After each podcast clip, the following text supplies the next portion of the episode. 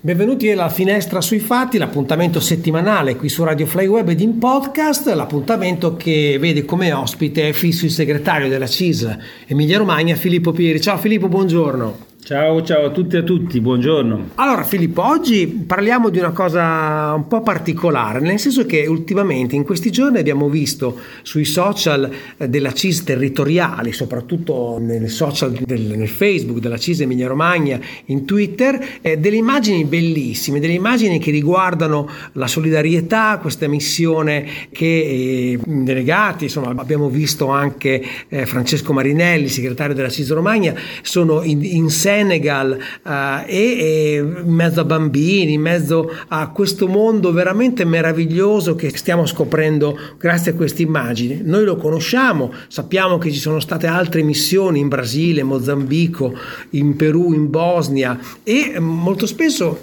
anche parlando con i ragazzi che frequentano la radio e che frequentiamo noi, quando si parla di CISL ci si aspetta di vedere, di leggere sui social notizie che ci sono ovviamente informazioni sul mondo mondo del lavoro, sui contratti, sulle pensioni. Quando vediamo invece queste immagini di solidarietà, eh, pensiamo che è un mondo ed è un lavoro che la CISL fa e non è molto pubblicizzato. Eh, ci vuoi spiegare che cos'è questa parte della CISL sconosciuta, tra virgolette?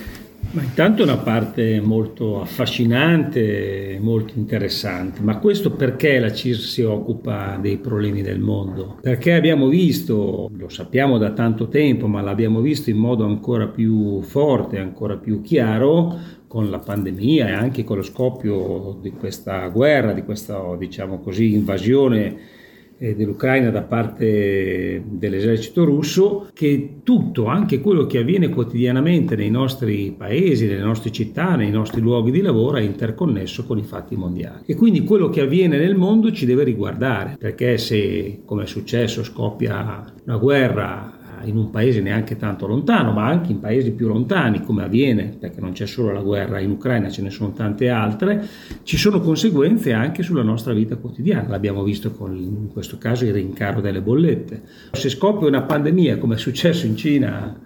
ormai tre anni fa, le conseguenze sono mondiali. Quindi noi dobbiamo occuparci non solo del nostro orticello, ma di quello che succede in giro per il mondo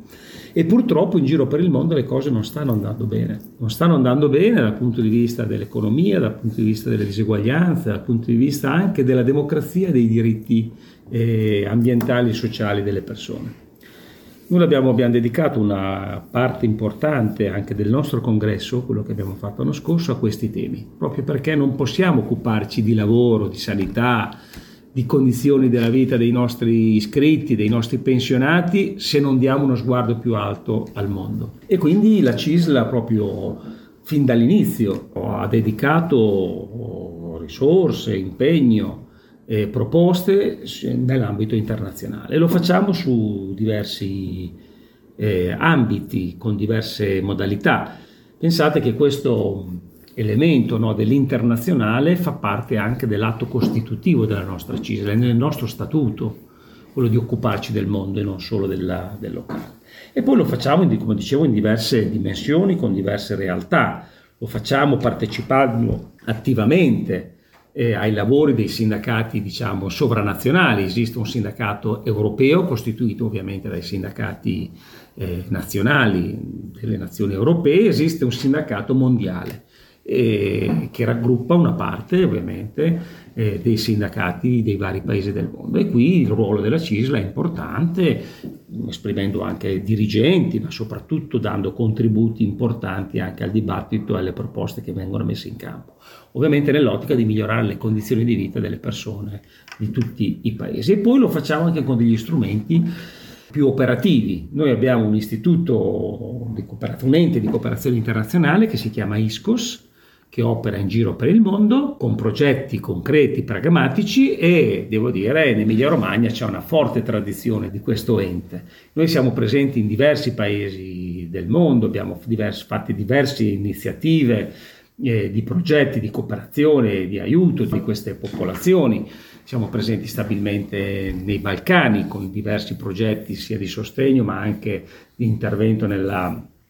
cosiddetta tratta balcanica per gli immigrati, siamo presenti in Sud America, eh, in Brasile, in Perù, eh, siamo presenti in Africa con Senegal e Mozambico e in tanti altri paesi, con l'obiettivo di migliorare le condizioni di vita eh, dei lavoratori delle lavoratrici e, delle, e, degli abitanti di quei posti e cerchiamo di farlo eh, insieme alle realtà territoriali, in particolar modo i sindacati, perché ci sono sindacati anche in quei paesi, eh, proprio per cercare di migliorare le condizioni di lavoro delle persone, perché ci sia un lavoro più dignitoso, perché ci siano Uh, diciamo così, legami e anche uno stato sociale migliore. Questi sono i progetti che sono in campo e queste missioni che tu ricordavi, la presenza oggi, questi giorni dei nostri colleghi in Senegal, io ho avuto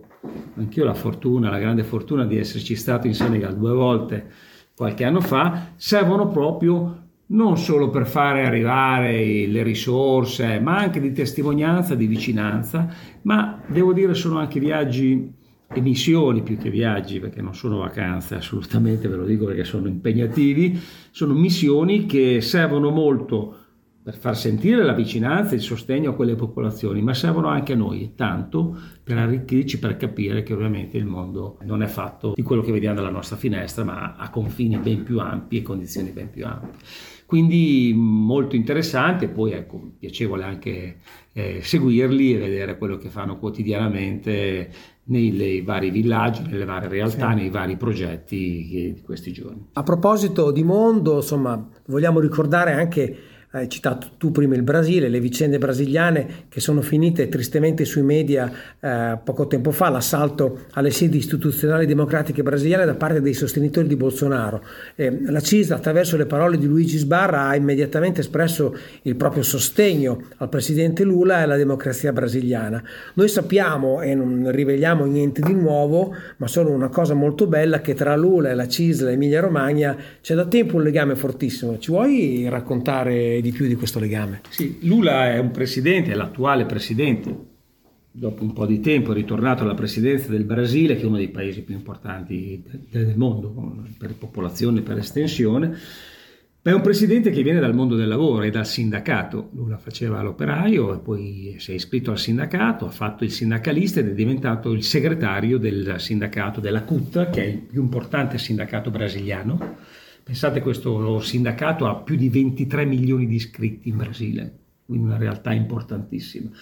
È il più importante appunto sindacato brasiliano ed è il quinto sindacato a livello mondiale per numero di iscritti, quindi una realtà importantissima. E tu ricordavi anche, a me fa molto piacere ricordarlo, il legame che Lula, il legame personale che ha con la CIS dell'Emilia Romagna. Prima parlavamo di Iscos, il fondatore, diciamo così, quello che ha creato l'Iscos Emilia Romagna, Enrico Giusti, era un amico personale di Lula, perché Enrico è stato diversi anni in Brasile e lì ha fondato eh, tanti progetti, fra cui anche la scuola sindacale. Se la CUTE, se il sindacato brasiliano, soprattutto in alcuni ambiti e in alcuni territori del Brasile, ha questa importanza ed è diventato un sindacato diciamo così potente, così forte e, che è riuscito anche a migliorare molto le condizioni di vita dei lavoratori e delle lavoratrici di quel paese, il merito in parte ovviamente e anche della CIS dell'Emilia Romagna di Enrico Giusti che in particolar modo a San Paolo ha creato una scuola sindacale proprio per formare sindacalisti e poi tanti altri progetti che abbiamo. E quello che abbiamo visto ed era evidente e, immediato diciamo così, la, il sostegno e la solidarietà della CISL, ma anche degli altri sindacati, perché c'è anche un pronunciamento unitario su questo a Lula, quando appunto l'8, l'8 di gennaio eh, c'è stato l'assalto alle istituzioni brasiliane, al palazzo della, eh, del Parlamento, un po' come avevamo visto qualche anno fa eh, a Washington. E quindi è chiaro che per la CISL, per CGL Ciluil, per i sindacati, eh, è diventato naturale, immediato questo, questo sostegno eh, al Brasile in sé, ma in particolar modo a Lula che noi sentiamo molto vicino. È stato ospite anche nelle nostre sedi Lula, perché quando faceva il sindacalista spessissimo veniva a Bologna, veniva in Emilia Romagna, eh, stava con noi per parlare di sindacato, per parlare di sindacato internazionale, per parlare dei problemi dei lavoratori per contaminarci nelle scelte, nelle strategie, nelle anche modalità di fare sindacato. E quindi è stato un, eh, ed è ancora un grande sindacalista, anche se oggi fa il presidente di uno dei paesi più importanti del mondo. Tra i tanti progetti, eh, segretario, eh, senza voler far torto a nessuno, anche in qualità di presidente dell'ISCOS Emilia Romagna, c'è un progetto che porti nel cuore o uno a cui sei più particolarmente affezionato? Noi lo dicevamo prima, di progetti ne facciamo tanti, siamo presenti in tanti paesi del mondo. E il progetto a cui tengo di più è quello che faremo domani, quindi nuovi progetti, nuovi progetti perché cerchiamo sempre di guardare avanti e di mettere in campo sempre nuove progettualità e quindi quello a cui tengo è quello che domani, eh, domani nei prossimi giorni costruiremo e metteremo in pratica. E saremo qui a testimoniarlo. Grazie segretario. Grazie, grazie a tutti voi.